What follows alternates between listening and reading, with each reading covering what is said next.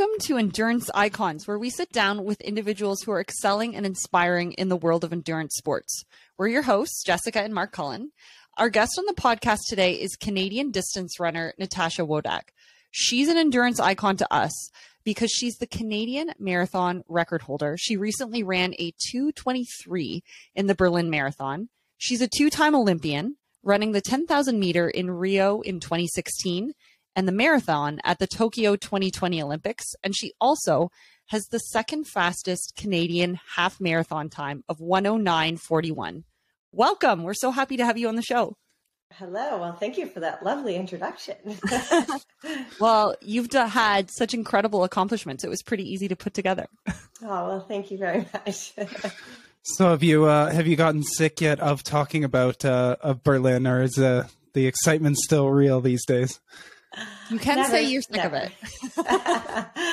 no, you know, it's been two months, which is crazy. Um, and yeah, when I'm when I'm on my easy runs and I think about Berlin, I get you know I get excited, and I I also like today I was I was doing a workout. It was only my fourth workout back. I've been really slow um, to get back into running and training, and I had like a it was like one two three four five four three two one like minutes hard. Like that's nothing.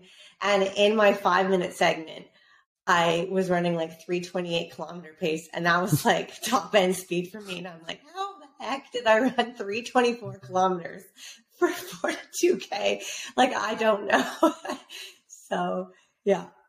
Good little pyramid workout, but a good lesson for for athletes out there that to hit those highest peaks, you need those valleys and and to take it back a little bit to to build. Because I'm sure you're you're not done with Ber- after Berlin and, and big plans to come, which we can dive in a little further on this uh, this podcast here. Um, I think obviously the listeners want to hear about it, so let's hop a little bit into that Berlin race. Um, I think it a, a, big piece I'd like to kind of start on is um, about a year uh, about a year ago from this time you had hired a new coach. Um, tell us why maybe you chose uh, Trent Stellingwerff as kind of your uh, your new coach.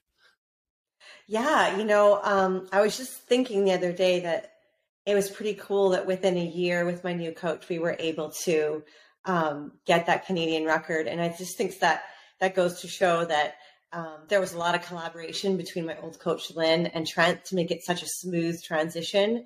And um, you know, Trent wasn't throwing a whole new program at me. He took pieces of what I was doing and built it into the program that we did. So um, and Lynn was still very much in the picture, my old coach. So um, grateful for that. Yeah, Lynn was with me for almost five years, and she retired from high performance coaching in September, which um, I was definitely heartbroken because she was such an amazing coach and like she's family to me. I was just at her house the other night. She made me dinner. We had wine and champagne. It was our celebration from Berlin.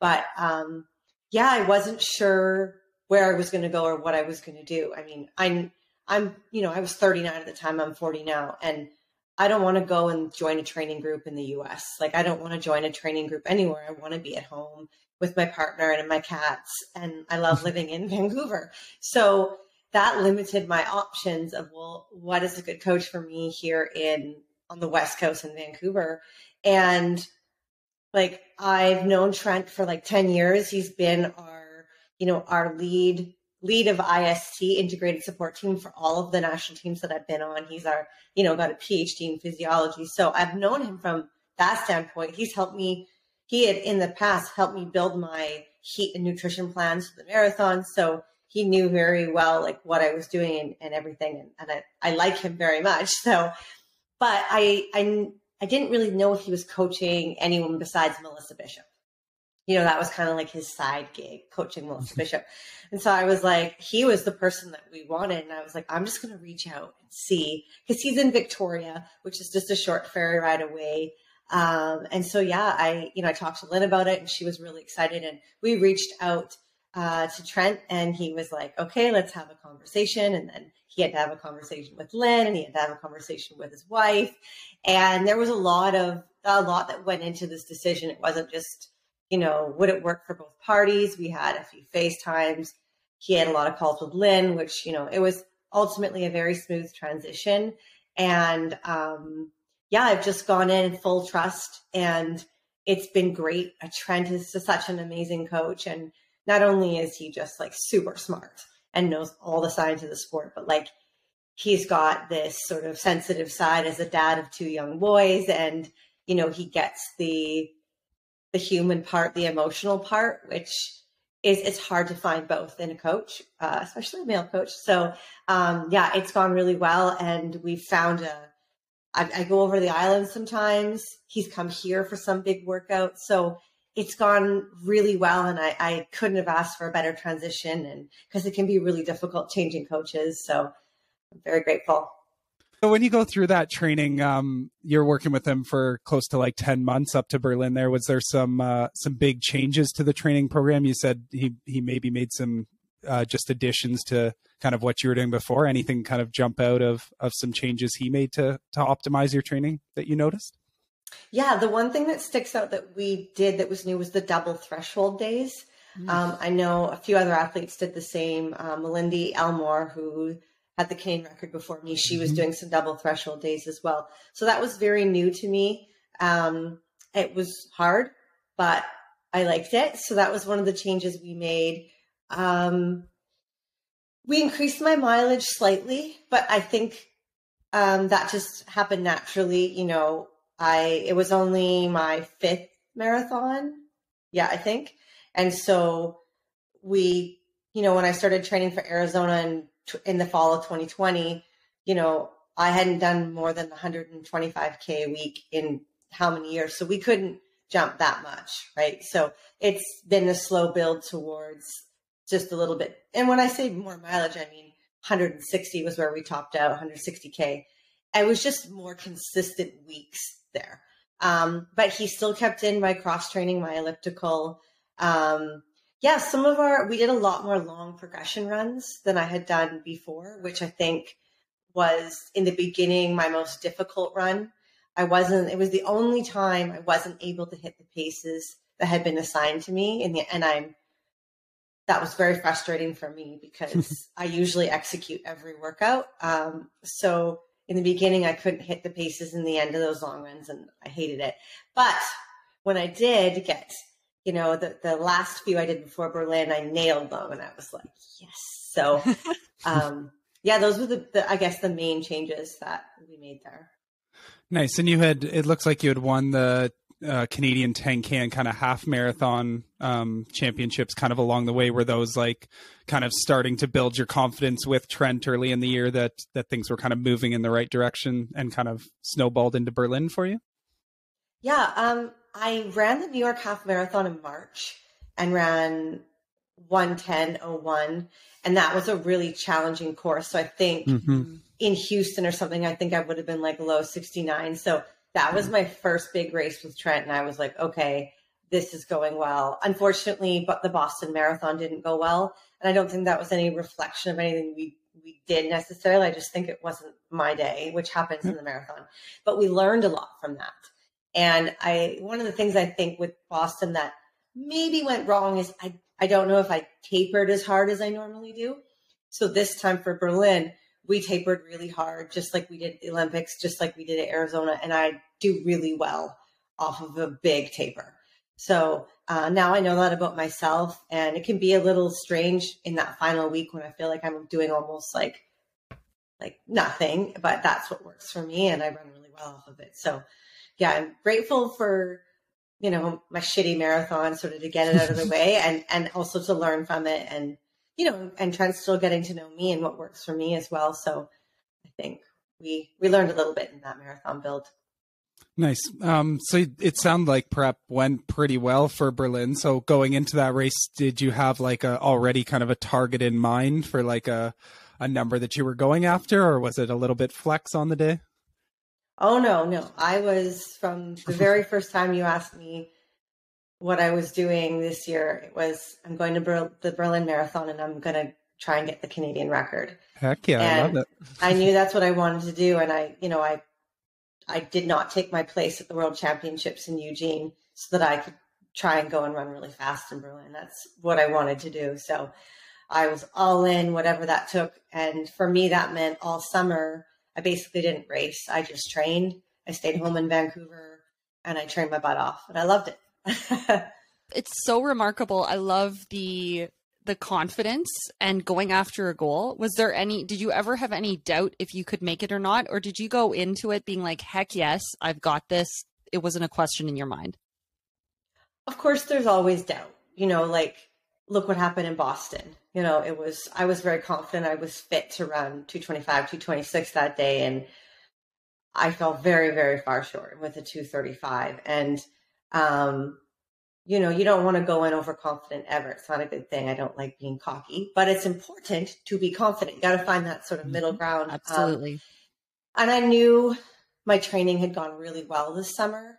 And I, I, you know, you just sort of, you crunch the numbers and the numbers said sub 225, um, basically on paper. If everything went well and I had my pacer and I got my fueling and the weather was good and all these things, I wasn't too jet lagged, all these things fell into place I was like, there's no reason why I can't run, you know, stop 224.50, which was the Canadian record. So I was, you know, I was pretty confident. I, you know, confided in a few girlfriends who asked me, I said, yes, I, I can do it. I, I feel like it's mine to lose at this point. Like I felt like I was fit enough. I was ready enough. I just needed to execute, but it can be very difficult to put all the pieces together on the right day. So you said that you kind of made it sound like you needed the perfect day to to kind of make that happen. But when we when you hear the stories about the day, maybe tell us a little bit about those missing bottles in the early stretch. I think this is a very good lesson for people to say that like a day like a Canadian record isn't necessarily the perfect day always, and it's what you make of it.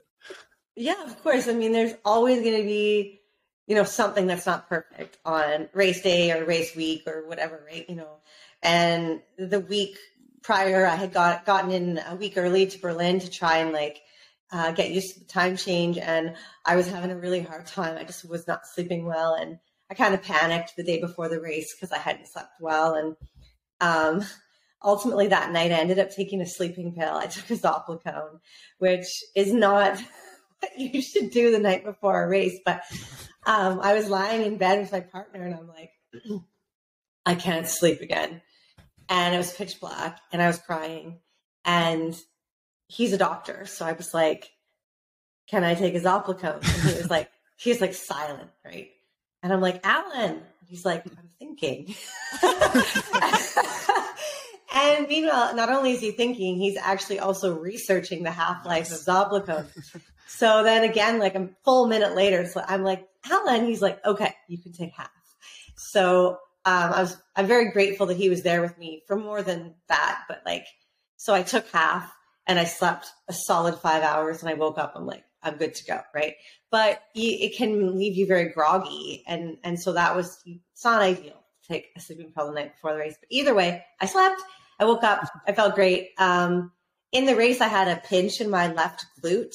Uh, been just like you've probably had it before where you're like, that's mm-hmm. annoying and you're just waiting for it to release. It took about 15K before I that kind of release. But um, yeah, the bottles was not having my first two bottles was definitely a distraction from the glute. But yeah, my 5K bottle wasn't there. And then my 10K bottle wasn't there. And for those of you um, that aren't familiar with how the elites uh, work, we get tape bottles at every table every 5K. So I don't carry any gels with me. So when my first two bottles weren't there, I was like, shit, like my bottles aren't going to be here. And so I, kind of panicked, but in the moment I was like, I need a gel now. So there was a group of guys that were running with me and my pacer and they had just like random guys that just like were like, yeah, like we'll try to run 224 too. Cool. and so I asked these guys, I'm like, does anyone have a gel? And one guy was like, I have a Maurten. And I was like, well, I've never tried it, but hey, I need fuel. So I'll take it. So I took a Maurten, which um, was fine. Uh, I had no issues. And then when I hit 15K, my bottle was there and my the rest of my bottles were there. So uh, grateful for that. But it was a little uh, a little bit of panic, but my pacer Tony had bottles as well, and his were there, so he could share with me. And there were gels on course, and I was like, if worst comes to worst, I can track down my partner who's on the course and see if he can go to a station and tell them, I don't know. So either way, I ended up getting my fuel and it was fine. But yeah, the, the first two not being there was, uh, you improvised well on the fly though. That's incredible to just ask for a gel, be willing to take it. I know, you know, it just shows the level that you're you're a professional of being understanding you need fuel and just saying it's not there, so I'm not going to take it. That wouldn't have been an option or you would have had a very different outcome. Yeah, I knew like of course my coach is a scientist, right? So um, I knew how important fueling is, especially in the early stages. So I knew I had to get something in me. And I also have tried a lot of gels and I've never had issues. So I was pretty confident mm-hmm. that trying something new wasn't going to upset my stomach. And I also know that Maurten, even though I haven't tried it, is one of the best gels and has, I believe, some research has shown the least amount of um, stomach issues and all the different mm-hmm. gels, something along those lines. So you might know a bit more of that research than I do, but yeah. We're definitely big fans of Maurten. That's what we use in a, a bunch of our racing as well. So good choice. Yeah. um, so just finishing off kind of that Berlin conversation. So um, you had taken it out in uh, like 112 20 that first half and then like what a negative split there um, running like 110 53 in the back half did you just like what was your kind of mindset as you got through half did you feel you were in a great place and kind of how did the the rest flow from there right to the finish yeah i definitely felt really good um, i was a little uneasy that we were on the slower end of where I wanted to be. I wanted to be 112 to 112 20. So we mm-hmm. were at the very slowest end and it didn't leave any wiggle room, right? As good as I felt, you never know, right? Mm-hmm. I could mm-hmm. hit 38K and just boom, be done. So yeah, that made me a little nervous. Um, but I also felt so good. And so just after her, around, yeah, 25K, I said to Tony, like, we need to pick it up. And I had my auto split off on my watch. So I was only getting the 5K splits. So I was like, they were mostly 1705 to 1710. And I was like, we need to start getting under 17 minutes for the next few. Um, and then it was 1655. I'm like, perfect, right? I said that to him. And I would have been stoked if we had just continued to run 1655 to 17. I knew we'd be in the low 224 range. I was like, yes.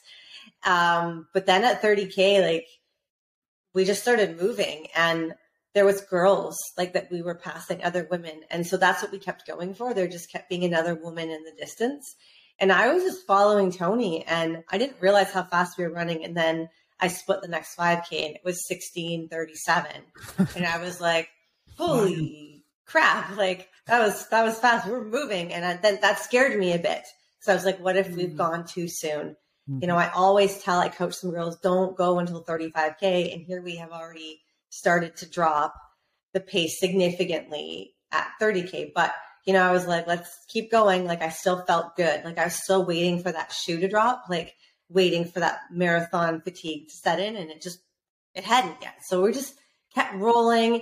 We passed another woman. And then at third, I remember specifically it was around 38K. Um, my brother was on course and he was yelling and he waved at me and I waved at him and I hit like a divot and I kind of like what, it was not a big deal, but you know when you're not looking and you kind of hit like a divot and you're like, ugh. So then I tried to get my legs back rolling, and I think between that K, I thought that we had slowed down because it felt so hard.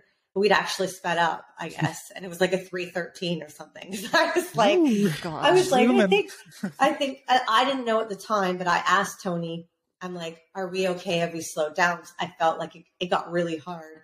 And he's like, no, it was, we're, we're fine, right? We're going so fast. And he was cheering and he was just like, come on, let's go, let's go. And he was raising his hands to the crowd. And, um, yeah, we were just rolling and I just, it's kind of a blur because I, I remember it being hard, but I remember being like in control. Like mm-hmm. I remember going through my checklist that Lynn had taught me so well, which was like when it got hard, what can you control? And so I remember in that moment being like, use Tony, right? I kept kind of coming up almost beside him a few times when it got hard, like, and I started to struggle and I was like, bring your arms in. What are you doing with your breath? Like, and so I was able to bring myself back around in those really hard Ks. And when we got to 40K, and we ran 1635 for that second 5K. I was like, whoa. And then I was doing some math in my head. I was like, no, you 223 range. You, you're going to run in the 223s today. I was like, what? And so you don't really, you don't have time for too much math, but I was like, just don't die. Cause I was still so scared, right? Mm-hmm. What if I blow up right now? And I was just like, and that last like 1K is like the straight shot. You're just Mm-hmm. running forever towards that gate. And Tony had now like pulled up next to me and was like, let's go, let's go. And it was just my something happened in my foot, which I basically couldn't walk on for a few days after, but it was fine. I was like, just don't be like a plantar tear, keep going. like just like keep going. So um yeah, I mean it got hard in the end, but it never got like I think I got a 321 between 40 and 41. So I didn't even I just was slower than I had been the last 10K. So I was still just pushing. And I don't, to me, I'm trying to wrap my head around it. I don't understand how we ran that hard in the last bit, but it was fun. And I just kept giving her. And um, yeah, and I finished. I saw the clock. And you can see there's pictures of me. I posted a few on my Instagram where I see the clock and I put my hand up. And it was pretty shocking. I didn't think like my dream race, I thought 223.45 would be like, damn. So Yeah. to see 223.12 was like, oh, what? Like my brother texted me after and he was like, because he was there. And so they didn't really realize how fast I was running, right? Because they're like there. And he goes, Is that is that time right? And I was like, Yes. Thanks for the vote of confidence. Was like, because he knew what I was trying to run, right? So he Yeah. was like, "Oh," and he's not in, big into running, so he Yeah. was like, "That was funny." Yes, this. So like what did it feel like? Like that it's you looking at the clock, like what what was your first like I don't know, three emotions when you crossed that finish line? Um, I think happiness, of course, um, disbelief, and at the same time relief. Like so Mhm. much had gone into this, and I wanted so badly for it to go well, and I had dreamt about it, and so many people had invested so much in me. And even like my parents, my partner, my brother, my nephew were in Berlin with me. And like I wanted to run well for them and for everybody that supported me. So when I finished and I did it, it was just like, you know, relief that I was able to do what I knew that I could. And yeah. And then just like, what the frick?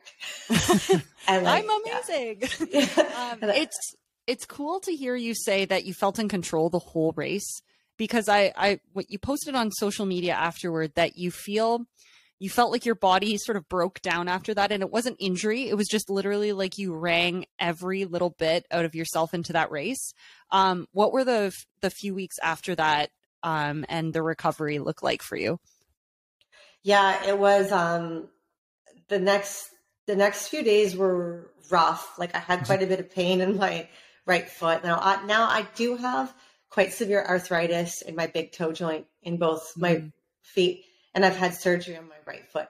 So it's always been an issue. It kind of ebbs and flows between but I think it just got really irritated and we're not sure what I did if I sort of strained a ligament or what I did, but it was pretty sore and it's been an ongoing battle since then. Um, it's better. It's not great. I actually have an MRI tomorrow just to like make sure that Mhm. it's not a stress reaction or anything. Like my partner's an orthopedic surgeon and he's telling me that it is not. So last night I was like, if I have a stress reaction and you let me run on this thing for the last six weeks, I'm sleeping in the spare room because I'm gonna be that mad at you. Like that's exactly what I said to him. And we never fight. So I was he's like, it's not. So anyways, we'll see. I don't think I'm like he's he specializes in foot and ankle as well. So I should really listen to him when he's telling me that he's like, You have arthritis, you have old feet. Like so um yeah, my foot has been quite sore. Um but we have a scale that we use, a lot of athletes do. If anything is more than a four out of ten on the pain scale for like a number of days in a row, then like cut it back. So my foot's been between like a two and a four. Um and when I put on like super shoes and do workouts, it's like a one.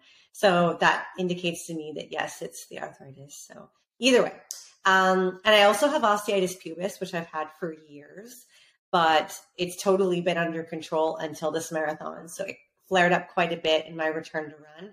So I had a lot of pain in my pelvis. I had a lot of pain in my hip flexors and in my glute attachments. So yeah, it was sort of, sort of two steps forward, one step back. Every time I thought I would turn a corner, the next day it was just like I could run 20 minutes and pain would hit like a five. And I had to be honest with myself and stop and be like, okay, that's enough for today. And so, yeah, it's definitely been slow going, but I honestly felt like I did break myself and I got COVID in there as well. So, um, yeah, that was not great either. So you had the kitchen sink thrown at you. oh my god! And I haven't had COVID yet either. So yeah, that I'm just grateful that I got it now and not in the Berlin Marathon build because the fatigue was real.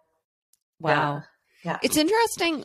Like when we talk to like top professional athletes, what strikes me is how many have medical issues like you just described. And i think so often people look at you know their sports heroes and think that they're these genetically gifted gods that just have perfect days always because that's the only way that they could run as fast as you did.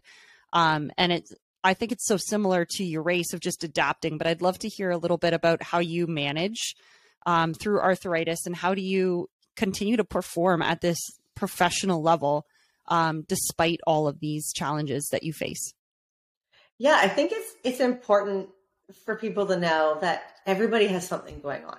It's very rare in marathon running that you're going to be like nothing hurts. Like in my dreams right? Yeah. so no there's always like a little something that's you know especially when, when you're pushing your body so hard and in anything. So um yeah everyone should know that. It's not like we're all running and pain free but i will say like the week of berlin when i was like not sleeping, I was I was very grateful. The runs felt so good. like mm-hmm. I was just like, oh my gosh, like my body feels so good, and it was scary because it felt so good. So I was like, okay, you're ready to go. So um, besides that, um, I had all sorts of little little baby niggles along the way. I constantly have something. I mean, I have that arthritis, but um, yeah, one thing that that we've done a lot of, uh, and if you follow me on social media, you know I do a lot of cross training. Um, I elliptical three to four days a week, always. Um, sometimes when I'm away at training camps, it's less if I don't have access to an elliptical. But um, yeah, I throw that in there. It just takes a little bit less impact on the body, and you're still getting your aerobic engine working. And it's worked really well for me. So um, I do a lot of soft surface running um, when I'm not doing s- specific sessions on the road. Almost everything is soft surface. I drive to all my runs. So I always say to people, um, if you have the time, don't be lazy. Drive to the trails, um, get on there. It does make a, a big difference. I mean, if you're running on the pavement every single day, it's hard on the body, right? So, um, yeah, that was some changes that I made in 2017 was the soft surface running, um, the increase in the cross training. I think that have made a big difference. Um, I'm very consistent with my physio. Um, massage. I do Pilates, which I think has I that's been something new over the last two years, which I've really liked, and I think has helped with my um, pelvic floor and like just my core uh, stability. So like that, I do my strength training. You know, I think for a lot of runners, that's the one thing that we let slide a lot is the strength training and like Pilates and yoga because like we're running, we don't want to do anything. Like even yesterday, I was supposed to do my strength training on my own and I didn't do it because I was tired. And I like, I'm pretty good. I almost never skip it because, and on Thursdays I have like a strength coach that I Zoom with. So the other times I'm supposed to do it on my own, I'm pretty good about doing it, but I didn't. And I told my partner last night that I skipped it. And he was, he made this face. He's like, you skipped something? And I was like, I know. I felt so guilty. Um, but that is the one thing that I think we let slide the most. Like I would never skip a run if a run was on my program, I would never skip it. But strength is the one thing that you're like, oh. So I think it's important to be consistent with that, um, which I usually am, except yesterday. Um, yeah, so I think those are some of the big changes that I've made in the last five years that have helped me stay healthy. I also take a day off, like a lot more mm. than other runners do. Um, right now, it's every basically eight days. Um, and then during a marathon build, it's every 10 days. And so a lot of marathoners I talk to don't take like any, mm-hmm. which I would be broken physically and mentally, mentally more, I think. I love just a day. We we used to call it with Lynn. It was called Freedom Fridays because it was always Friday. And so every Friday it would be like Freedom Friday, and I just loved it. And I could do whatever I wanted, and it didn't have to do anything. Like I didn't have to cross train. I didn't have to. I just ate, drank wine, whatever I wanted to do. You know. hang out with the cats. I actually volunteer on Fridays, so yes, I hang out with the cats. I love it. Um, I find it interesting. Like you make all of these choices because they work for you. Um, you get you get pushback, and everyone has an opinion. Um, you mentioned your cross training, and people have an opinion. You think they three to four times a week. They say that's too much. They say that you you know take too much time off. Uh, you get a lot of criticism. How do you how do you handle that? Because you're quite outspoken about um, your stance and and what you believe uh, is right for you. How do you deal with? I'm going to call them the haters. Yeah, I mean, obviously the 223 spoke for itself. So yeah. this was all sort of stuff that I heard before, like I'll be surprised if she runs well based off of how much elliptical she does, and um, like you know, taking a day off every 10 days. I mean, I th- I think other runners don't do it because it makes them feel like they're losing fitness or they're lazy. Or and they're showing they're weak or something. Yeah, yeah, yeah. And it's totally the opposite. I feel like it's a day to just let your body absorb all the hard work that it's done and for your mind to have a break and for you to reset and be focused on your next week of training coming in ready to go. So I I mean I can't stress enough how important I think it is to take those rest days and I hope that I have inspired people that by me taking rest days, like you can run really fast and take a rest day, right? Mm-hmm. It's okay. And you don't have to run 200 kilometers a week. Some people run well off that, and that's great, but it's not the only way, you know? Mm-hmm. And so I hope that I, you know, have showed people that, you know, you can run a good marathon off of, you know, you need to run a lot, but you don't need to run that much. And also, one of the things that I'm 40 and I've been running since college, since high school. So I have a lot of mileage already in my body, already in my system. So I don't necessarily need to run as much mileage as somebody in their early 20s. So how did you get started in the sport? Um, I've just always been super athletic since I was a little girl. And I played soccer and basketball and cross country and track and all the sports. And so I was just, you know, good at them. and I had a lot of fun and yeah. Um, but I'm grateful that in in high school I continued to play metro level soccer up until grade 12. I played basketball into grade 12, so I didn't burn myself out running really hard at a young age. So yeah, and then I went to school, um, University of Arkansas Little Rock for a couple of years. Didn't like it, transferred home and finished off my degree at Simon Fraser University, where I ran on the track team there. So you did a lot of track earlier in your career. What what was your path and what led you to the marathon? Yeah, I mean, I started back in high school running like the 800. And then it was the 1500, the 3000. I even tried the 3000 steeplechase at one point. Wow. Uh, one and done. yeah. and uh, yeah, and then we moved up to the 5K and then the 10K. And I did do a marathon in 2013. Um, and it was just uh, it, it, was okay. I ran 235, and you know that was like nine years ago, right? Nine years mm-hmm. ago. So then running a 235 KB was pretty good, right? Like um, we've come a long way in the marathoning world since then, but um, yeah, I uh, I didn't really enjoy the training then. Um, it was just a different time in my life, and then I got injured, and it I started running the 10,000 and it never seemed to be like a good time to go back to the marathon because I wasn't really willing to risk getting injured for the 10K. So I just kept running the 10K and putting off the marathon until the pandemic hit. And I was like, well, the only race that there seems to be is that marathon in Arizona. And so why don't I give it a try? I'm not getting any younger. So yeah, 12 weeks out, we started a marathon build and it went really well. And I was I had so much more fun this time around. Um, you know, I have a whole new team. I'm in a whole different place in my life, and I had so much fun training for it. It was like I had started a new event. Every workout was a PB, and like it was just so cool. Yeah, it was great. And then of course the race went really well, and I just enjoyed it. And then, then, then I decided to do the marathon at the Olympics and I loved that. That was incredible. And I love training for it. And yeah, so I'm, I'm, I'm addicted now, I think.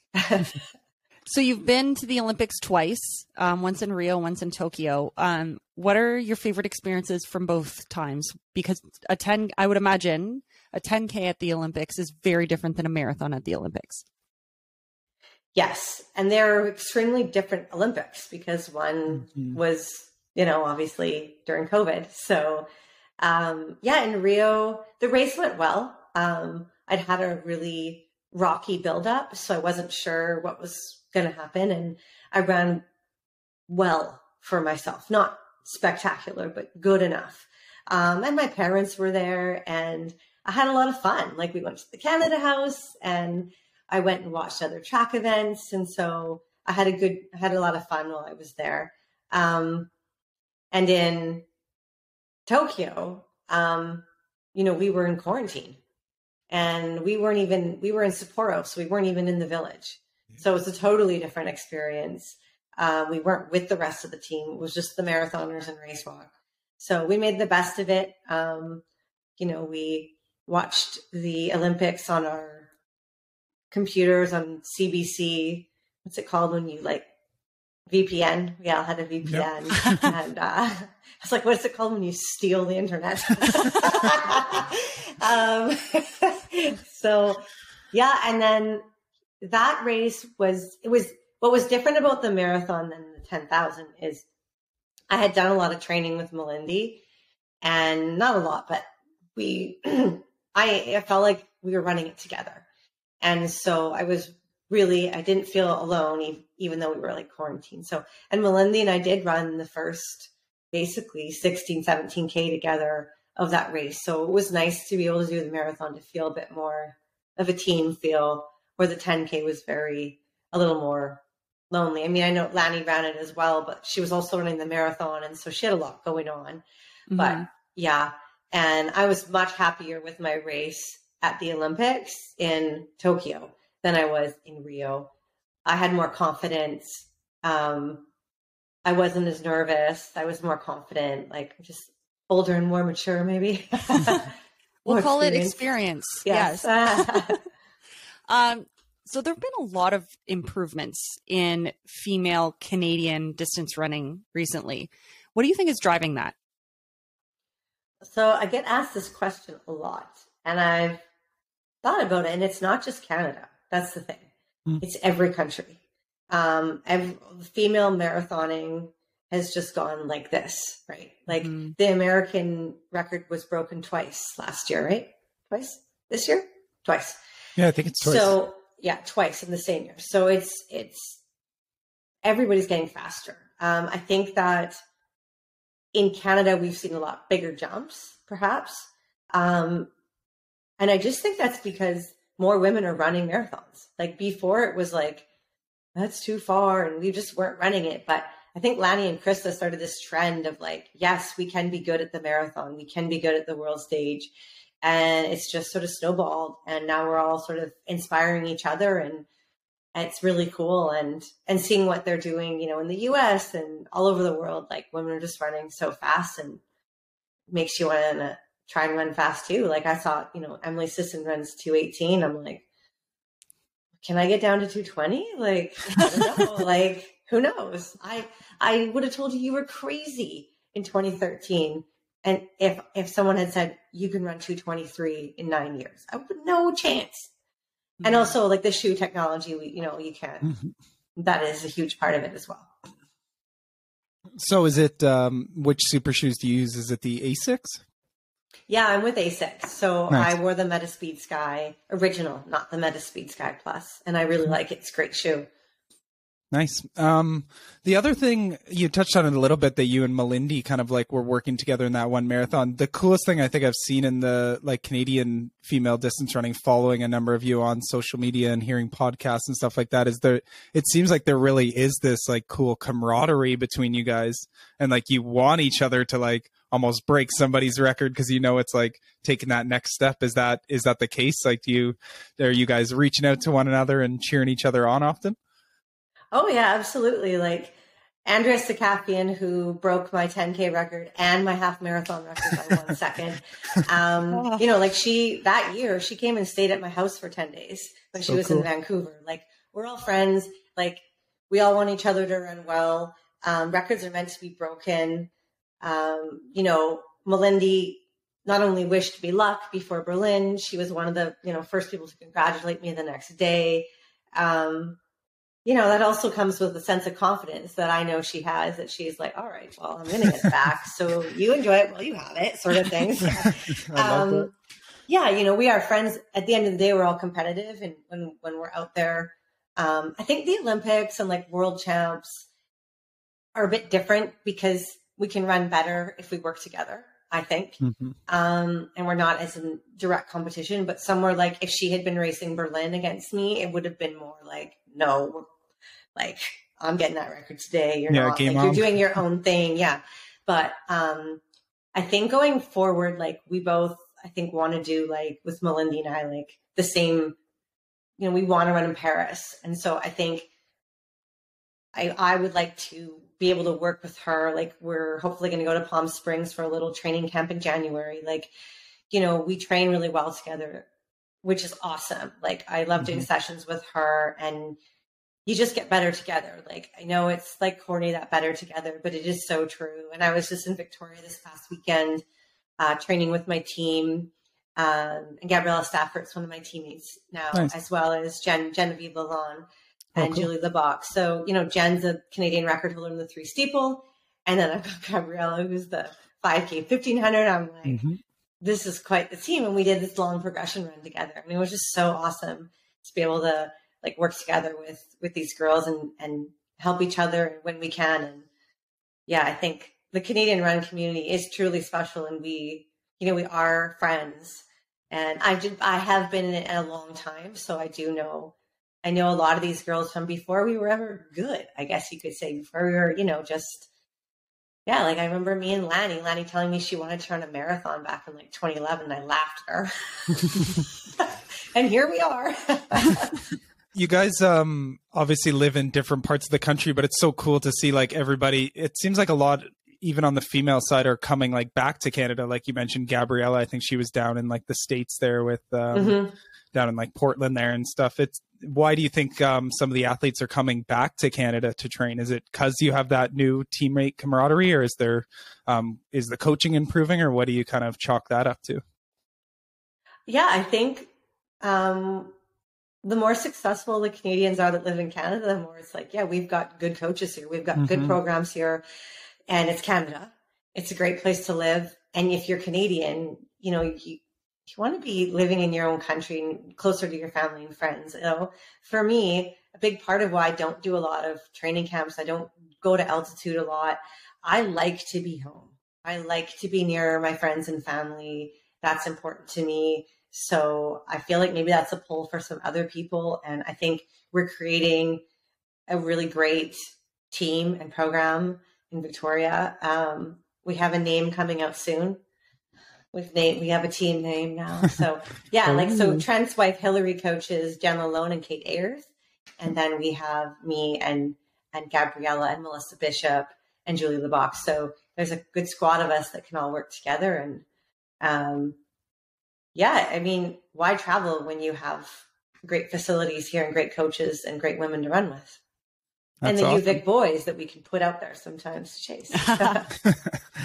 so good. Um, so talking kind of next steps in in your kind of training and plans coming up are the is the focus go right away towards like another olympics or do you have some other uh, kind of goals coming up in the the shorter term yes the golden question Um, everything in the next two years is geared towards Paris.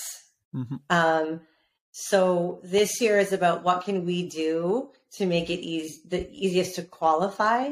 But at the same time, I told Trenton when we started working there last year, like, I'm 40, I'm turning 40, I've been to two Olympics. Like, and that last Olympic build was long. It was like five years, right? Mm-hmm. And it's stressful. And I don't like everything being about the Olympics all the time because it takes some of the fun away from the sport. Mhm. So I just, you know, I, I was very clear with Trent that I wanted, I want to be successful. I want to perform at the highest level, but I want to have some fun and I want to do things that I want to do, which last year meant I want to do Boston and I want to do Berlin and I do not want to do world championships. So that was, you know, not a lot. Some people were like, I can't believe you're like not going to run world championships. It's like I've run four world championships. Like I've done it and now I want to have the opportunity to run really fast and run a world major and things like that. So, um, I want to have some fun in the spring. I don't know what that's going to look like. Um, I've considered running world clo- world cross country championships in Australia if they were to select me. I unfortunately I can't race in the championships this weekend because I'm not I, like I'm not ready, right? So, but in their criteria, they have two spots that they can dis- they can select people at their discretion that they think would perform well. So, um, I feel like that would be. I love cross country. I've been to three world cross championships, so that would be something that I would consider doing. It's in February. It's a great way to build strength, and then you know maybe run some half marathons. Um, I do want to run world championships in Budapest. I want to run the marathon there. So as long as I'm selected, um, I will go and I will race that. Um, and we're still waiting for criteria to come out for world champs and for the Olympics. So it will change the way I do things. Um, I do not think that uh, Toronto will be a marathon selection anymore. So uh, that makes it easier for me to decide to do world championships in Budapest because they're the end of August. And then, um, yeah, we might try and fit a marathon in this spring if we need to. Um, and if Worlds doesn't go well, um, who knows? Maybe try to squeeze in Houston. Like, but uh, yeah, right now the main goal I think is to run really well at World Championships next summer and compete well and top eight, hopefully. That is great. Um, We'll be cheering for you. yeah, you Well, got thank this. you. I think there were so many good um, sections in those last couple segments that I think a lot of like recreational and professional runners can take out of that. Is that like, first of all, the like fun piece, you actually aren't just doing things because they're the most epic things. Like I need to do every world championships or every Olympics, like um, that fun piece, but also that balance piece you talked about of like everybody always wants to go to the extreme and hit those altitude camps and those peak, uh, peak training weeks, I think it's like really refreshing to hear somebody take like a very balanced approach that wants to live at home, live their life. Like you're just so real on social media and that you like do cross training, take a day off. Like I think there's so many lessons people can take from the, the way you're approaching thing and still obviously hitting like incredible, incredible performances, hitting a 223 marathon. So I think, uh, it's some cool lessons people can take out of this for sure. And the fact that you've mentioned wine like three times on this podcast, like I I know for a fact by following you, you love wine. So Yes. I guess that I think that might surprise some people um, because they instantly think that you know to be a high performer, you need to live, I'll say, a monk-like existence. You have you have fun. You have fun in your training, but you also have fun in your day to day. You play with your cats. You drink wine. Um, what is your sort of recipe for that balance and sort of your your rules around that if you have any Um, I don't like rules. um, yeah, you know, when I started training with Lynn back in 2017, um, I was pretty burnt out and like, ah, I want to have, I want there to be more fun in this. And she was, she was great. Like, she was like, there's a way that we can do this and it can be fun. And that's how she did it, you know, back in her day. And she's an Olympic medalist. So, um, yeah, like I, I just think the balance is so important. And you, you know, I do, I do, when it gets into the nitty gritty, like I am very serious. And I, I, I think people see that, you know, I'm not drinking wine every night and stuffing my No. face with ice cream, but I definitely, you know, throughout the summer, I was having a glass of wine like four or five nights of the week. And that Mhm. was, you know, in the thick of things. Um, and I would have ice cream and I, I do those things. I really enjoy a nice glass of rosé on the patio. Like, but am I getting drunk? No. Um, am I having, you know, like right now, I might go, you know, I'm off season. So yeah, I might go out this weekend and have a bottle of wine with my girlfriends. Sure. But like I'm never drinking to the point that I'm drunk or that I'm hungover. And so I think that's important. Like binge drinking is very hard on the. I do know that. And I do know that drinking too much alcohol is just not a good thing, like overall. So I know my limits. Um, and I don't ever like encourage people to to to drink if they don't want to, but like I just do what I do and it works for me. Mm. Um and I do when I get like like four weeks out, I I am very a lot more particular with what I'm putting into my body. Um, every, you know, I just want to make sure I'm fueling properly, I'm recovering properly, doing everything that I can to get the best out of that. But I do still have wine. but like I said, like, you know, end of a nice training day, I fueled properly, I've had a great dinner, I've drank all my electrolytes, my water. Okay, I can sit on the patio and have that nice glass of wine. And um, that's what works for me. And um, yeah, I like you know, you were talking about training camps and whatnot, and there's an opportunity to go to Kenya this January to do five weeks. Um, Gabriela and Rowan are going, and Coach Trent's going for a little while. And um, my partner can't go; he has to work, um, as most people do. and I didn't know what to do. I was kind of on the fence. Like, this is a great opportunity to go to Kenya. But ultimately, I had to decide. I know myself, and what's best for me is I didn't want to go without Alan. I didn't want to go without my partner, and I kind of was worried. Like, you you should do this because this is like be brave and go and do this camp. Well, I was like, no, you know yourself, and you know that you're you're not going to enjoy it. It's going to be really difficult. Yes, it'll be culturally great and all these things, but at the end of the day, it will be really difficult for me and so I just know what works for me. And that comes from years of doing some training camps and being like, I'm not happy here and I'm happy at home and I train well at home. And Vancouver is one of the best places in the world to run. So I'm mm-hmm. like, I'm to do what I, that I know works and what makes me happy. So and that seems 40, to be the secret.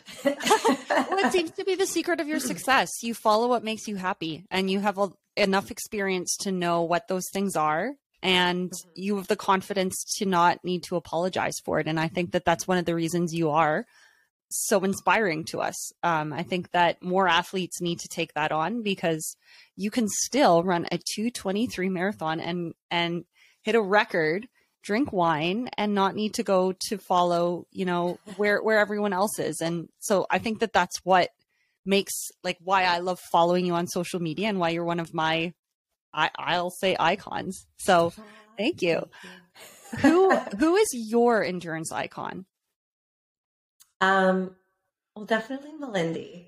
I know that we're like, you know, I guess equals, but I always sort of put Malindi up on a pedestal a bit.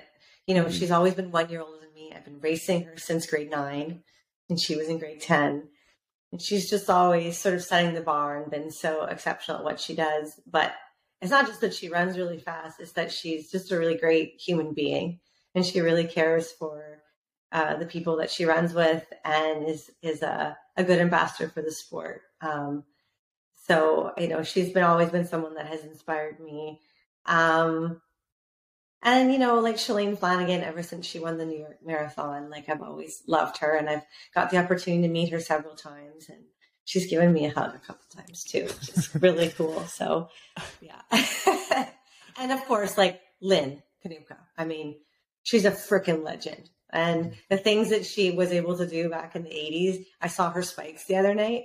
I'm like, how'd you run four flat in these things? Like, it is incredible. Like, and she put on a super shoe for the first time ever this week. And she's like, oh, these are like clouds and blah, blah, blah. I'm like, yeah, like, and she still holds the Canadian record in the 10K on the road in 31, wow. 3144. She ran that over like 30 years ago in whatever flats were available on that day. So like, and she wasn't a 10K runner. Like she's just, she's just epic. So, um, I've always looked up to her, obviously, and I'm so grateful that she's been like a mentor and, and guided me and molded me. So, well, she deserves icon status for sure. yes. well, thank you. You should so- have her on your podcast. She is amazing. We'll add her to the list. I have to say, there's a reason we asked this question because if we ask inspiring people who inspires them, it's hard not to have really great people on for interviews. So thanks for that. We'll definitely ask her. Awesome. Well, thank you so much for coming on the show. We really appreciate it. This was this was awesome to be able to sit down with you. It was fun chatting. I uh, always like talking about Berlin. Wow. How amazing was that? It is such a privilege to be able to sit down with these icons and have conversations that are that inspiring. I don't know about you, but I learned so much from that episode today. As we look towards the holiday season, I just want to say thank you so much for your all your support. We're such a new podcast and we're just getting started, but it means so much to have each of you supporting, liking, subscribing, and commenting on our posts, and most importantly, listening every single week when we drop this episode. If you want to give us an extra special Christmas present, all we would ask is that you subscribe to us on YouTube, that you give us a five star rating on whatever podcast platform you listen to. Uh, this is relatively new and this is completely a passion project for Mark and I. So it would mean the world to us if you would support us in that way. Wishing you all an incredible holiday season with your friends and family. Happy training, and we will see you next week.